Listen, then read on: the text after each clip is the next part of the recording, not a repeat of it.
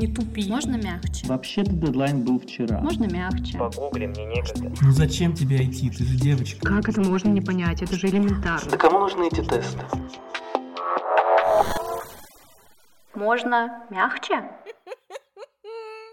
Всем привет! Это подкаст «Можно мягче». Здесь мы рассказываем истории о том, как софт-скиллы помогают разработчикам.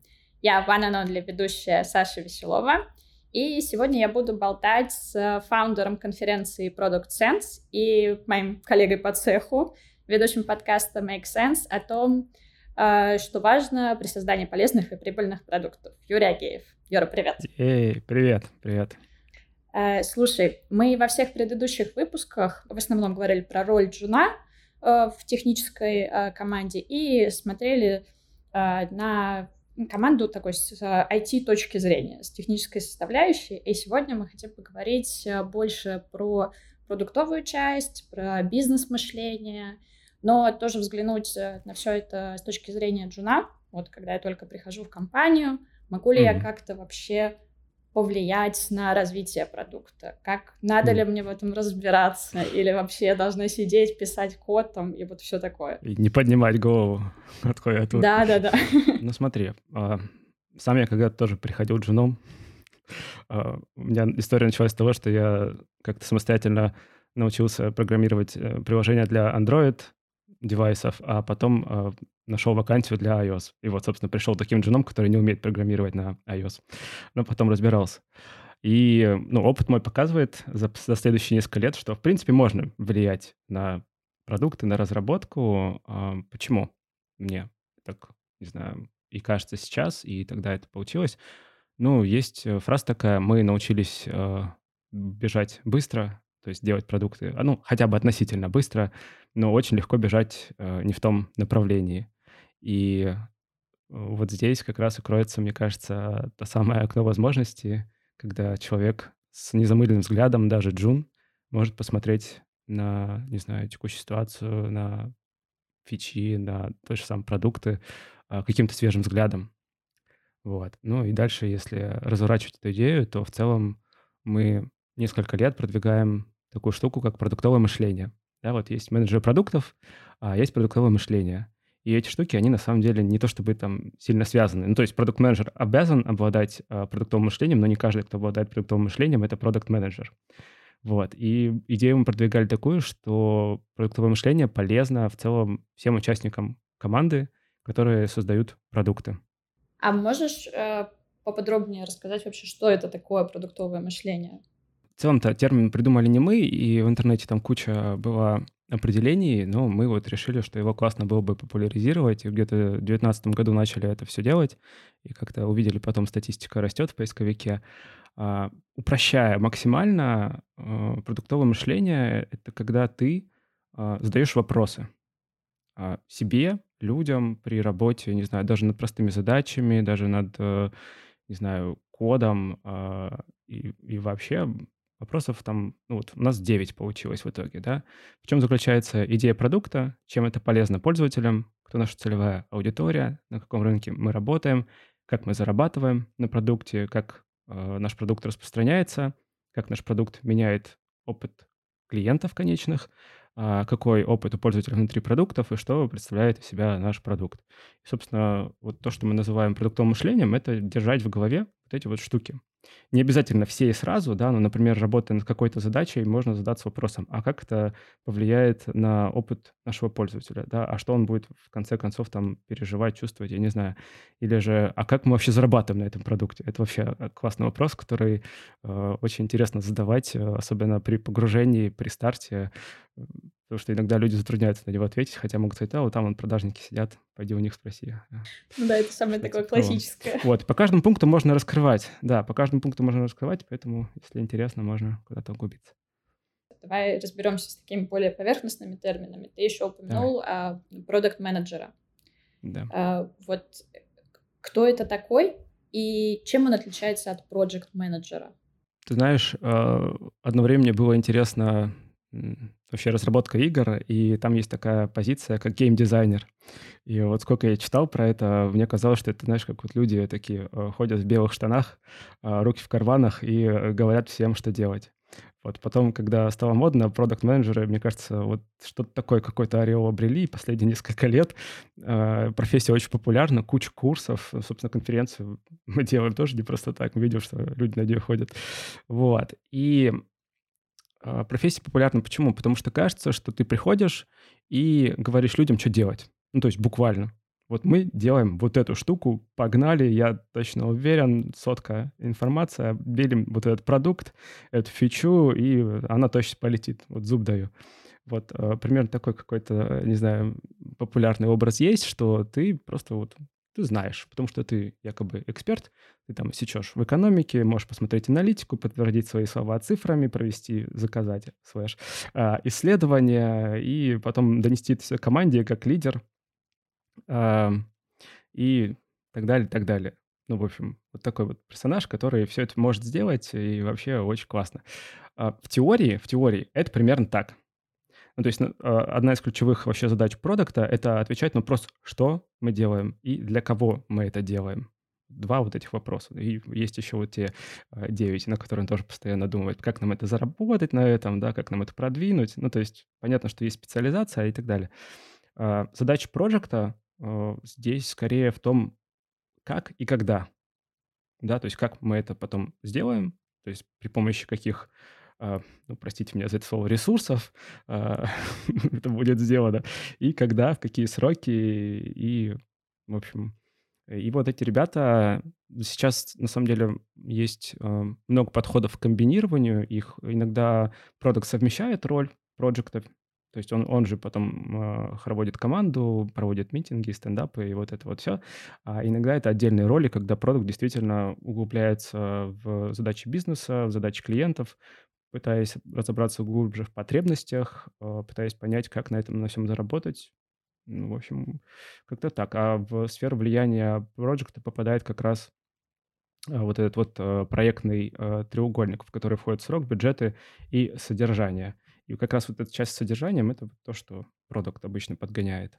Но, но как бы сумма этого проектного треугольника– это еще и качество, да. Вот Project э, еще отвечает за то, чтобы качество получилось.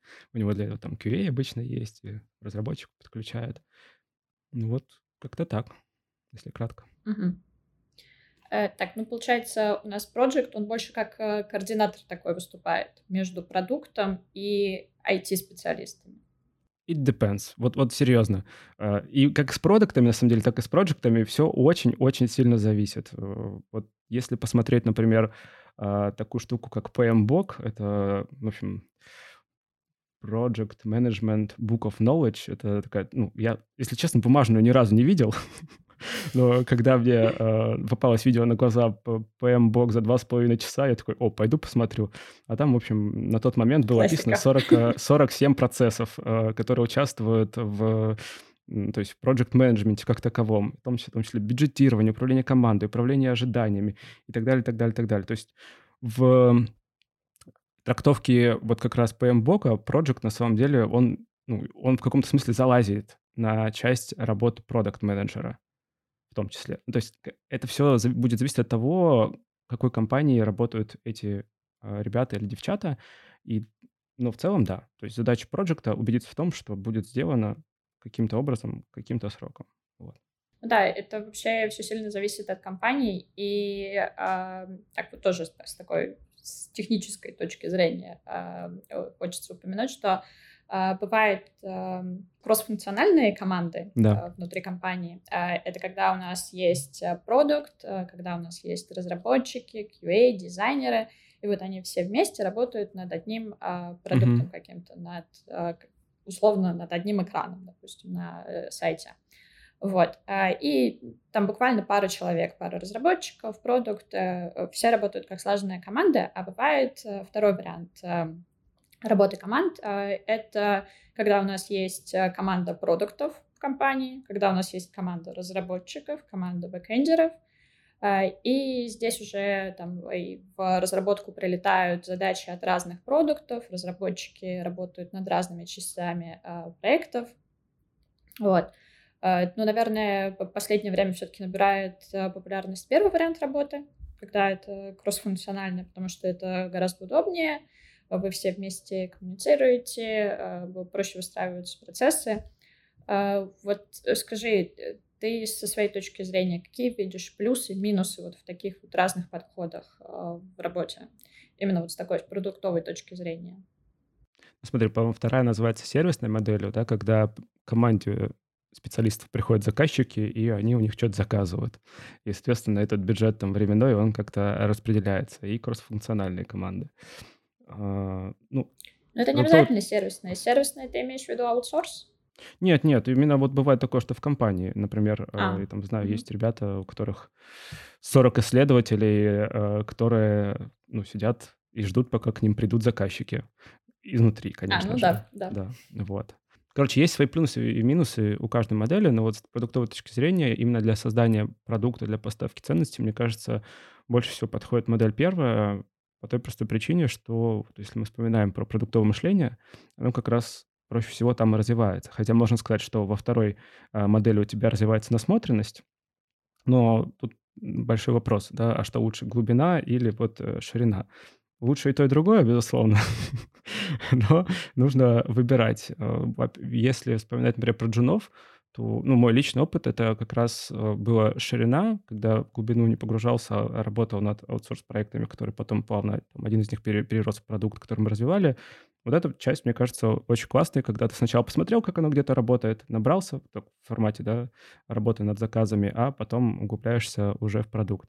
И собственно, здесь вопрос тогда уже будет в том, а какую цель мы хотим достичь. Да, если мы хотим развивать продукты, особенно какие-то многолетние, то здесь, наверное, модель с кроссфункциональной командой будет более выгодна и самому продукту, потому что он знаком с людьми, он понимает их скорость, он понимает там, уровень ответственности, и команде будет проще, потому что она погружена в продукт. Более того, здесь есть такая штука, что, мне кажется, у команды а, есть даже такое преимущество по отношению к продукту, что она с продуктом, ну, не 24 на 7, да, но вот 5 дней в неделю, там, 8 часов, они постоянно работают с продуктом, особенно разработчики. Они копаются в его там кишках и прочих штуках, и они знают, как он изнутри работает. У продукта, конечно, больше там взгляд на пользователей.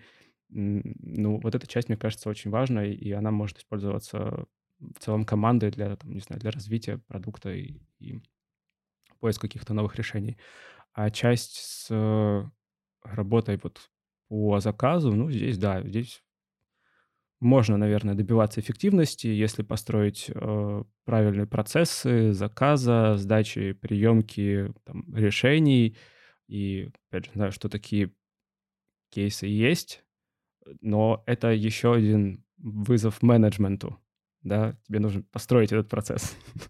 Проще, когда команда все-таки уже работает. По поводу, вот ты упомянул, что разработчики копаются в продукте, там 24 на 7 разбираются с технической точки зрения продукта и вот э, смотрят больше на пользователей. А, и на самом деле, э, да, и это очень круто, когда эти взгляды э, сталкиваются вместе. И mm-hmm. э, во многих компаниях э, э, популярное вот принятие решений какое-то по продукту. Это когда а, продукт, э, представитель от разработки, это может быть Team Lead или кто-то из разработчиков, который работает над конкретным проектом, и дизайнер а, обсуждают задачу вместе.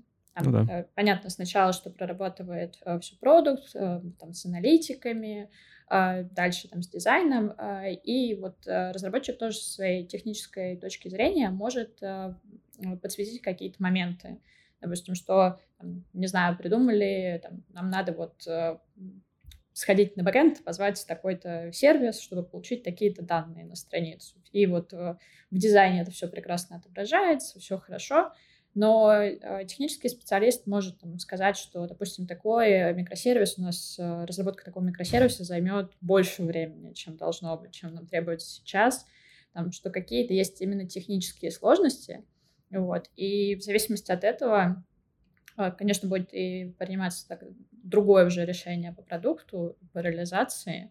То есть вот с такой технической точки зрения тоже можно сделать вклад в развитие продукта. Да, да. В этом сила. Командное взаимодействие. Командная работа. Да, да. Вот. Но бывают, конечно, и такие моменты, то, что э, разработчики начинают просто такие, ну, просто не хочется, типа, ну, долго делать. Это нельзя такое. сделать. Да-да-да. Это Нет невозможно. ничего невозможного. Да. В ответ звучит обычно, да. Да.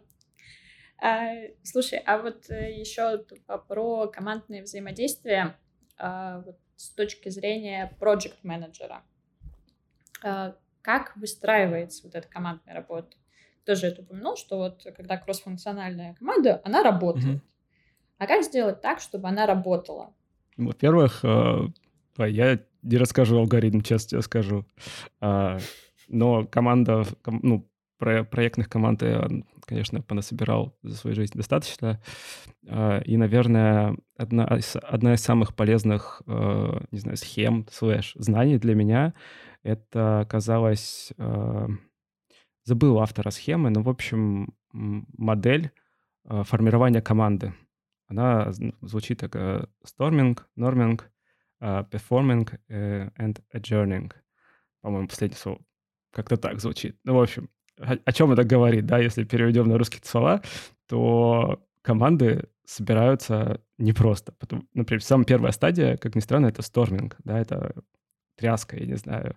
А, Это, короче, на самом деле это можно по-русски сказать притирание, когда ребят внутри команды, они начинают притираться. И вот если мы говорим про проект менеджера да и про продукты тоже на самом деле тоже применимо вполне, ты приходишь в команду или собираешь ее. И вот здесь очень важно, ну, можно надеяться, что сразу все будет хорошо, но, скорее всего, нет. А, У меня, например, техническое образование, я а, по образованию инженер, проектировщик значит, дорожных катков. А, И у нас там был такой предмет, называется теория надежности. И а, нам ее объясняли, а, объясняли примерно так. Вот у вас есть две детали. Вы хотите их поставить в машину. Не делайте так, пожалуйста, особенно в рабочую машину. Потому что деталям нужно поработать на тестовом стенде или хотя бы, может быть, на машине, но в тестовом режиме, чтобы в них образовались трещинки, которые потом при соприкосновении будут э, складываться друг с другом и не будут вредить сами детали. Вот здесь, а, мне кажется, такая же история, что люди постепенно, а, понимая границу друг друга, понимая а, какие-то триггеры друг друга, они учатся взаимодействовать. И вот эта самая первая стадия, сторминг, она как раз э, выделяется для этого. Вторая стадия — это норминг, когда, собственно, люди начинают понимать что-то, робко там а, друг с другом учиться взаимодействовать, и постепенно выходят, собственно, на плато продуктивности, которое называется перформинг. И э, дальше есть такой момент, что команда, достигнув какой-то совместной цели, она должна быть, собственно, проект менеджер обычно выступает в роли человека, который эту цель э, поддерживает, по крайней мере, продукт ее может выдавать, но задача проекта постоянно напоминать о цели, вести туда команду. А, По, по достижению цели уже стоит вопрос, а команда продолжит дальше существовать или нет.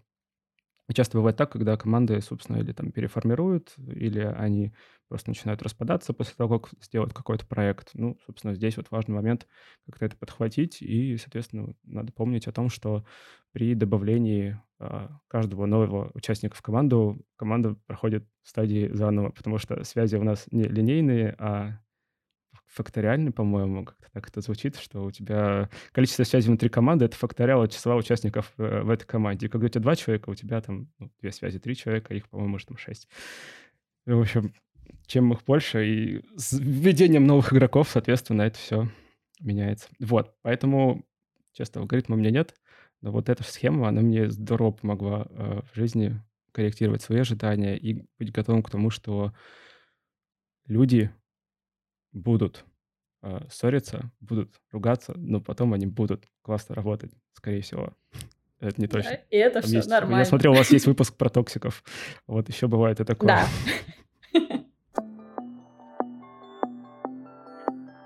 Здесь понятно такое э, командное взаимодействие, а еще э, с точки зрения именно продукта, э, как это строится, выстраивается взаимодействие, как э, выставляются задачи, как происходит планирование. И, может быть, тут помянем agile, прости господи. Ой, можно, можно помнить agile. а, Ну смотри, давай сдалька снова зайду. А, Простите за мои старые референсы. Вот. а, Прочитал когда-то очень давно э, книжку «Совершенный код» Стива МакКоннелла. Вот. Классика. Да. Я сегодня подсмотрел специально, а, когда она вышла. Ну вот мне стало любопытно. И вышла она в 93 году, оказывается. А до России добежала в 2005. Мне очень сильно тогда запала в душу как раз эм, глава, одна из первых глав про там была еще схемка такая, короче, про внесение изменений в сконструированные, там сейчас слово конструирование применяется, да, в сконструированные, собственно, проекты, продукты и так далее. И идея такая была, что внесение изменений на поздних стадиях, когда ты уже что-то на, на, там накодил, нашкодил, у тебя там в 20-100 раз э, стоимость, собственно, выше, чем на этапе проектирования. Вот. И это, конечно, часть, она я в нее тогда... Я вообще это всю, во всю книгу поверил, честно скажу. А, разобрал ее на цитаты и потом ходил. Если бы нет, я не знаю, что бы со мной было а, в программировании. Вот. И возвращаясь к тому вопросу про постановку задач и прочие штуки, да, вот это 93 год.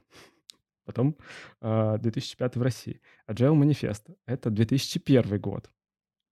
Но надо понимать, что Agile Manifest, а там 4 core ценности и 12 принципов, если я правильно помню.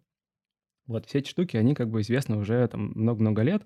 И если почитать там историю того же продукт менеджмента там первые... Ну, короче, ее возводят к 1931 году компании Procter Gamble.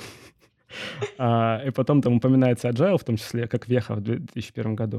Ну, в общем, о чем это все? Да, попытки к тому, чтобы вот минимизировать ту часть потерь на, на позднем этапе внесения изменений, вот эти вот 20-100 раз, да, когда мы что-то напрограммировали. Вот это все, оно предпринималось очень давно. Agile — одна из таких попыток. А, делать так, чтобы тебе вот эти изменения дорогостоящие потом не приходилось вносить. И если говорить про постановку задач, то здесь как раз в чем заключается работа продукта, еще раз, да, понимать, для кого мы делаем, что мы делаем. Потому что если вдруг мы будем делать не для тех людей или не то, мы потеряем деньги. Да, потом, когда уже напрограммируем. Поработаем в стол все дружно, не выйдем на релиз, ну, в общем, вот это все. Все, все, все самое наше любимое. Да. Ой, как это, я просто вспомнил, как программист у нас такие, что мы опять стол работаем. Я такой, простите, ребят. И такое бывает. А, вот. И, соответственно, здесь а, продукт, если он успешно поработал, он, как правило, описывает это в каком-то формате.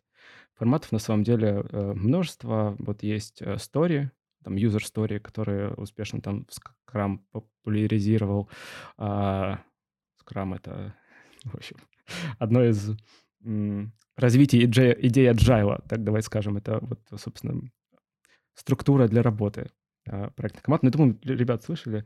Ну, в общем, вот. А есть еще продуктовые методологии типа jobs to be done, когда ты описываешь э, вот эту самую задачу в формате работы, да, на какую работу человек нанимает наш продукт, чтобы, э, ну, что он хочет этим добиться. И в этом смысле задача может прийти, например, проекту в формате той самой работы, да, например, э, наш пользователь нанимает наш продукт для того, чтобы спокойно спать, не думая о том, когда ему там нужно заплатить кредит.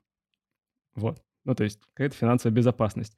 И из этого высокоуровневого описания уже идет декомпозиция на конкретные уже под, ну, на задачи, которые декомпозируются на задачи. Соответственно, вот у нас есть высокоуровневое описание, например, в формате там job story, ну, и мы дальше уже должны понять, из каких задач она может состоять, из каких подзадач она может состоять. И вот эти уровни такой каскадирования задач, это уже будет зависеть уже от каждой конкретной команды.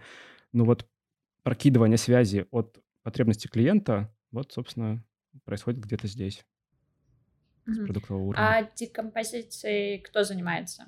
Это уже продукт, проект, может быть, Team Lead? Тоже будет зависеть э, от э, композиции команды. Э, я думаю, все-таки какой-то... Ну, если в команду входит project, то, получив там job story или user story, это его задача первоначальная какую-то декомпозицию провести, затем свериться с тем лидом, и после этого уже там, провести раунд, не знаю, а, валидации с командой, может быть, какой-то покер планирования, когда мы все пытаемся угадать, сколько может занять. Про декомпозицию, вроде про планирование все понятно, но еще хочется поговорить вот про эту все-таки страшную вещь, когда нам приходится что-то на поздних уроках э, изменять планирование, изменять приоритеты, вот эта вот работа в стол, угу. э, потому что это такая очень дизморалящая тема, если Ой, честно. Очень, да. Я с таким сталкивалась, и вот я помню первый раз, э, это был действительно большой проект мы делали, и он полностью пошел в стол. Вот. И я вела этот проект. И... А почему он? Почему? Эмоции Какая была официальная причина? непередаваемые. Официальная причина была то, что э, поменялось приоритет у бизнеса. То, что ага. это больше не нужно, было спланировано неправильно, неправильно так. заданы сроки, вот, и отказались от этой фичи. Такие, ну, все. Ну, сорян. Будем делать новую. Да, да, было вот так сказано, что сорян. Слушай, вот. ну так бывает. Да. Здесь, э, Надо это здесь можно только развести руками, да. Ну, вот это, кстати, интересный момент, что возвращаясь там, да, к скорости разработки и прочим штукам, скорость изменений такова, что, ну, действительно, продукт может устареть, продукт, фича могут устареть э, за время разработки. Вот, и дальше тогда вопрос, э, собственно, к продуктам, а что ну, нам действительно было необходимо ли а, релизить это все целиком, да, или можно было внедрять изменения. Иногда это просто необходимо, когда ты отдельный продукт запускаешь, но для тестирования каких-то гипотез, для проверки идей, получения первых метрик, проведения экспериментов, опять же, да, вот одна из тоже больших а, областей работы продукта — это постановка экспериментов в том числе, э, там, кстати, вот к вопросу там, кроссфункциональных команд, бывают команды еще ориентированные, собственно, на а, delivery, а бывают команды ориентированные на discovery, да, то есть delivery — это когда мы поставляем ценность, а discovery — когда мы ее ищем. И вот, собственно, первый этап работы над фичой или продуктом — это этап а, discovery, когда мы пытаемся обнаружить потребность. Вот. И вот вопрос тогда здесь, мы сейчас на каком этапе? Мы пытаемся сразу заделиверить какую-то что-то большое, классное, светлое, или мы пытаемся сначала проверить эту ценность. И delivery, как правильно, ну, как правило, оно ну, реально долго. Ну, то есть, если ты делаешь что-то нетривиальное, если ты не просто формочку делаешь. Хотя там с формочками тоже бывают свои подводные камни, когда тебе да, нужно да. интегрировать куда-нибудь с чем-нибудь э, через несколько сервисов прокинуть. Вот. А то, ну, тут как бы тоже сорян, но это долго. А вот если мы говорим о том, что мы сначала это проверяем, нащупываем ценность, то вот, вот эта часть, она уже может быть более быстрая, с, ну, с реально быстрым циклом обратной связи, получения результатов, снятия метрик. Но здесь тонкий момент. Вот почему э, про работу стол заговорил. Вот эти ребята, которые работают в Discovery, они на самом деле чаще всего работают в стол. А, работа в стол для продукта, проведение экспериментов, а, на самом деле это не работа в стол, потому что ты получаешь данные. А, ты получаешь информацию о том, что делать не надо. Это очень ценно.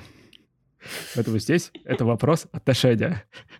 Более того, команды Discovery, они в целом их настраивают на то, чтобы... Ну, типа, ты реально ты просто делаешь, чтобы проверить гипотезу. А как хороший ученый, ну, можно представить шапочку вот этого ученого, да, в чем заключается научный подход? Я точно не помню, давай так, но то, что я читал, и мне кажется, я помню, это попытка доказать, что твоя гипотеза неверна. Не то, что она верна, а то, что она неверна. Тебе нужно приложить таки, все усилия, чтобы, ну вот, ты можешь сказать просто, ребят, я все, попыт... я все проверил, я все попытался, ну, блин, пока вот так. Ну, в смысле, оно реально так работает. Пока работает. Ну, это как с э, физикой, да, ну, блин, оно вот так пока работает, да, мы можем что-то посчитать, а потом приходит такой, э, кто, Эйнштейн или, в общем, кто-то говорит, ребята, а есть еще квантовый мир? И потом мы смотрим кино про человека муравья и осу в квантомании. Но не суть. Э, вот, возвращаясь к вопросу работы стол, иногда это необходимо. Более того, там, если смотреть на рейд причин провала, э, я сейчас мне, правда, очень старая статистика 2019 года, по-моему, 40 с лишним процентов а, продуктов проваливается из-за того, что они делали его не для кого. Ну, то есть они плохо решили задачу с определением рынка, с определением целевых клиентов. Они молодцы, они его сделали. Но он был не нужен. так тоже бывает. Вот это, кстати, а, достаточно такая распространенная ошибка а, технических специалистов, что а, они считают, они приходят, вот, и они прогают. Вот они пишут код, все замечательно. Но для чего они его пишут? Ну, Вот. да, вы можете написать, оно будет работать, оно будет отображаться. Ну, а смысл? Ну, красиво, молодцы, это называется Смысловые вопросы — это вообще очень э, классный вопрос. Вот, кстати, а, вот есть, знаешь, а, ну, собственно, есть продукт-менеджеры, а, есть продуктовые дизайнеры, есть продуктовые аналитики. Я очень долго ждал появления продуктовых инженеров, если честно. По-моему, я даже где-то это видел, но это не получило такого хайпового распространения. И, на мой взгляд, вот те инженеры, которые будут задаваться вот этим, собственно, этими вопросами, ну, там, вопросами, которые связаны с продуктовым мышлением, мне кажется, они просто мега ценные а, участники команд, потому что они, обладая технической компетенцией, могут задавать еще около бизнесовые вопросы для уточнения, опять же, вопросов, связанных с реализацией. Потому что если ты знаешь, зачем ты это делаешь, для кого ты это делаешь, ты можешь предложить решение, которое будет там в разы эффективнее. Ну и вот я сталкивался с такими людьми, и это одно удовольствие с ними работать. Еще один вопрос. А, Можешь рассказать, как ты пришел к тому, вот, что ты из разработки хочешь пойти в продуктство? И Да. как это сделать? А Это очень легко. Это надо перегореть. Мгм. Вот, по крайней мере, мой путь такой. Я, на самом деле, там разработчиком проработал два, по-моему, года чистых. А, Вот от, собственно, iOS-разработчика, потом Android-разработчика, Windows Phone разработчика, Tizen разработчика, а, до руководителя отдела мобильной разработки. И потом так получилось, что я участвовал в конкурсе ВКонтакте а, и делал это в свободное от работы время по ночам. Вот. И, собственно, закончил часть, ничего не выиграл, а, но было забавно на C++ попрограммировать для мобильных, мобильного телефона. О, Вот. господи. А потом на работе проект... Да. Вот, а потом на работе один из проектов, э, мы там вздорили немного с продюсером, и, в общем, я отпустил их в свободное плавание, несмотря на то, что был руководителем отдела мобильной разработки. А, Собственно, пока они там три месяца э, реализовывали мой прогноз, что у них не получится, э, вот, собственно, 5 или 6 января ко мне приходит, у нас не получилось. Вот, и потом я э, поступил, наверное, неправильно как руководитель, но тем не менее я решил, что мы сейчас вот возьмем сейчас еще одного парня, Серегу, и с Серегой мы по ночам будем это все закрывать. И, в общем, до марта месяца мы так это, этим занимались. В общем, вот ноябрь, декабрь, январь, февраль, март я программировал днем и ночью, и после этого я решил, что хватит меня, и больше не хочу этим заниматься. А, а вот, кажется, менеджмент — это то, что мне интересно, потому что, если вспомнить задачу там менедж- менеджера проекта, да, это а, реализовывать что-то, пускай не то, что ты сам придумал, но в срок и вместе с командой. Да, ощущение того, что ты можешь добиваться большего, чем ты сам, работая с людьми, особенно как у нас было в команде тогда с классными людьми, ну, это было вообще потрясающе для меня, заряжающей деятельностью. Плюс мы тогда стартовали как раз тот самый продукт, который перерос в, ну, из заказной разработки, вывел нашу компанию в продуктовую, а, и, собственно, я вскочил на это входящее, а, не знаю, ножку трамвая, спросил просто у собственной компании, можно я буду теперь проектом? Он сказал, можно. Вот. Удобно. А, да. А с продуктами потом получилось просто то, что ну, мне, я очень сильно болел за продукт, и в какой-то момент я понял, как раз э, там у нас в тезисах была тема про кринжовый менеджмент. В общем, забегая вперед, э, О, я давай, кринжевал. давай, давай, это мы любим. Крин... Время кринжа. Вот, я кринжевал наш менеджмент, несмотря на то, что я был разработчиком очень сильно, потому что я, ну, короче, мне не нравилось, честно скажу, мне не нравилось, как там все работало, и конкретно мне не нравилось то, какие идеи мы реализуем. У меня было свое мнение всегда на этот счет. Человек, который работает там полтора года или два, но тем не менее, я почему-то считал его обоснованным, ну, то есть ну, юношеский максимализм, наверное, был.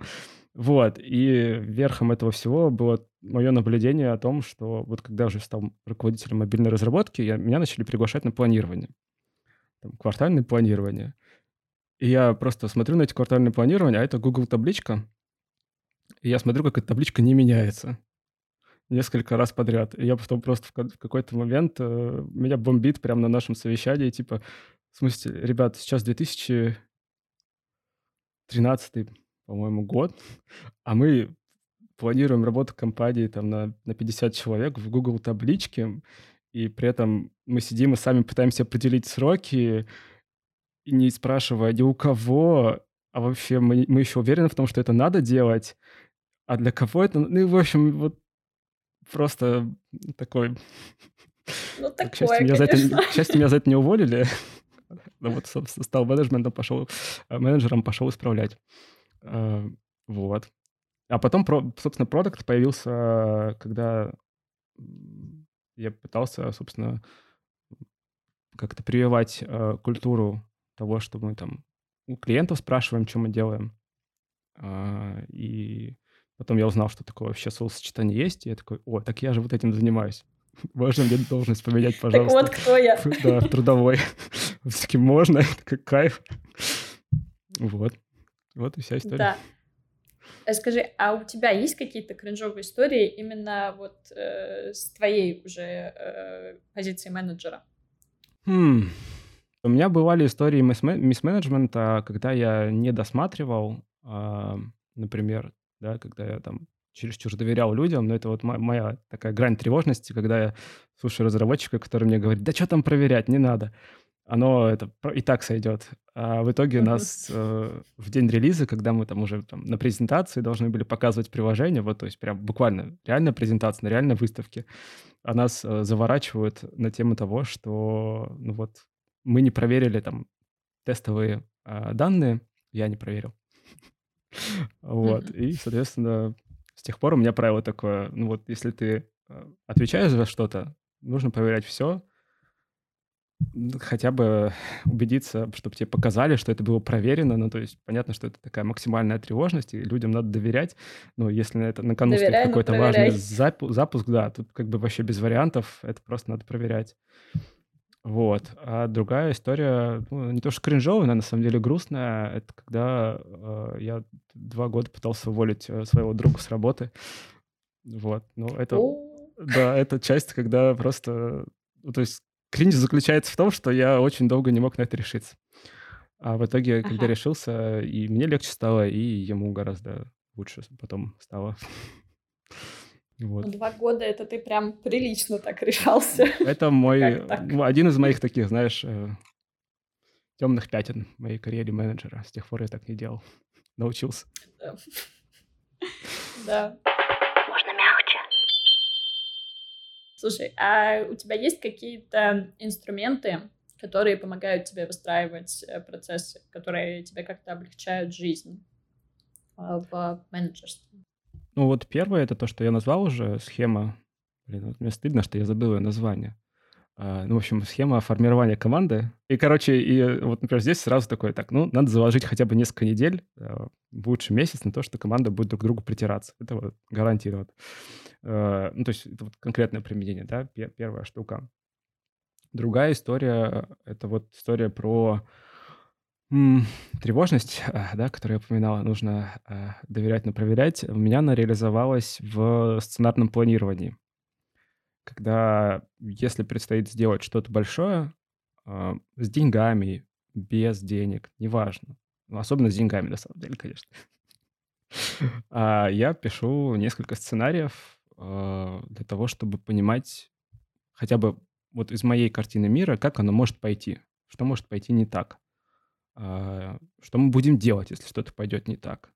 И вот эта часть а, со сценариями, она мне как менеджеру, уже на самом деле вот с 2016 года, я прям активно начал ее использовать, и потом апогея это достиг в 2018 году, когда вот начал конференции делать, потому что такой сидишь, пытаешься представить, а вот если мы столько билетов продадим, а если столько, а если столько, и ты такой, блин, а вот тут мы можем подкрутиться вообще. Вот, и что делать? Вот, и это снижает очень сильно как раз э, тревогу по принятию больших решений.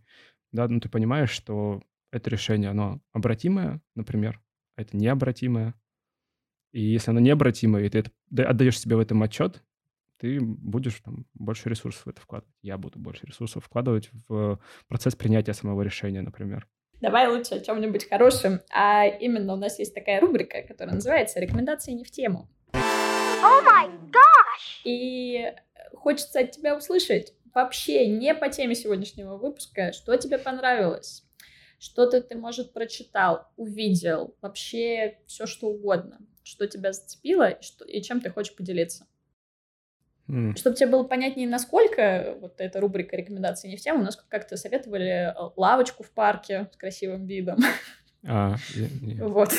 То есть даже до такой степени. Ну, не знаю, не очень смешная рекомендация. Я вот, при любой возможности рекомендую всем почитать Гиперион. Это О. тетралогия, научная фантастика. Тетралогия, значит, четыре книжки. И, на мой взгляд, э, не очень искушенно, на самом деле, читатель научной фантастики, там, не знаю, хорошо, если 50 книжек прочитал. Вот. Гиперион — это прям вот пушка. Там и сторителлинг, там и вот как раз сейчас достаточно актуальная история про э, искусственный интеллект, потому что там есть X, X ины, в общем, короче, там они есть, и они играют заметную роль. Там есть Шрайк, э, в общем, короче, всячески рекомендую. даже если вот в научную фантастику не любите, есть риск, что первая книжка затащит «Мама, не горюй», потому что там шесть историй или семь, ну, в общем, которые погружают во всю вселенную. Вселенная нарисована просто потрясающе. Вот, наверное, так. Да, очень круто. А, так, принято к сведению. Э, и я тоже от себя докину. У меня будут э, сегодня две рекомендации. Это для души и для желудка. То есть, ну, желудка. Эм, такой лайфхак небольшой, э, если вы готовите сырники, если вы их любите вдруг. Надо класть не яйцо, а желток, когда замешивается тесто работает вообще всегда. Сырники получаются вот при любом раскладе. Если они с яйцом не получается, там что-то разваливается, это будет работать Вот, попробуй. Это Возможно, другой вопрос. А как, а, как желток а, отделить от а, белка? А, разбивается яйцо, э, то есть у тебя в части получается, ты вот разбил на две руки, так. левой и в правой. Там что-то, вот где желточек лежит э, в одной части, с другой части э, скорлупки ты выливаешь белок, если он есть, и ты начинаешь аккуратненько перекладывать желток. И то есть ты желток вот так из части в часть перекладываешь, белок при этом выливается. Звучит, Тоже работает а, очень как будто хорошо. нужны прямые руки в готовке. Ну, возможно. Не без этого. Ладно, тогда другую рекомендацию, это такая для души музыкальная будет. Э, у меня открытие недавно было я попала на концерт э, М83. Э, очень прикольная группа, эм, такая электроника, рок, э, такой они делают очень интересную музыку, классная. Я уверена, что ты слышал их трек, у них самый там популярный, он просто играл везде, наверное, с любого угла а много лет назад. А. а? Называется как трек этот? Midnight City. Знакомая. Так. Я да, проверю скорее потом. всего. Вот. И для меня это было открытием именно их лайв, потому что в наушниках я слушаю, ну, какая-то прикольная такая э, электронненькая музычка, но лайвы, то, что они творят на сцене, это вообще что-то невероятное. Mm. И если вдруг есть такая возможность, вы видите, что где-то их концерт, фестиваль, не знаю, что угодно, вот, то не думайте, идите вообще сто процентов. Там барабанщик такое соло делал. Это, ну, я, я в жизни такого не слышала. Я никогда не думала, что мне понравится соло на барабанах, во-первых. Ты фильм «Одержимость» не смотрела? Смотрела. Блин, ладно. Нет, да ладно, я понимаю, о чем ты говоришь. Да, это на любителя, на самом деле, соло на барабанах. Так. Да. Да, но на лайве там он просто он уничтожил сцену, я вообще оторваться не могла. Вот. Э, и еще одна такая более доступная рекомендация — это э, лайв эм, на Примавере э, группы Blur. Боже мой, какой плейлист у них. Ну, это, наверное, тем, кто просто любит эту группу послушать. Но это разрыв сердечка вообще, очень классно. Вот. Хм. Давай, наверное, финалить наш сегодняшний выпуск.